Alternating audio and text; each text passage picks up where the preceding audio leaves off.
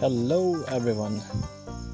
We here will be doing or you can say a sort of researching on the topic or thoughts which are a bit confusing always. For example, let someone say you that don't be late too much.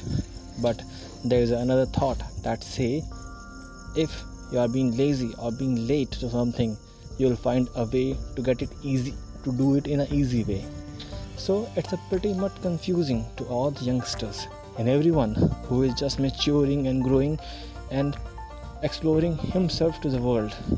He confused himself that which thought is right or wrong or which thought he must follow. So today, from now onwards, we will be doing analysis over this all.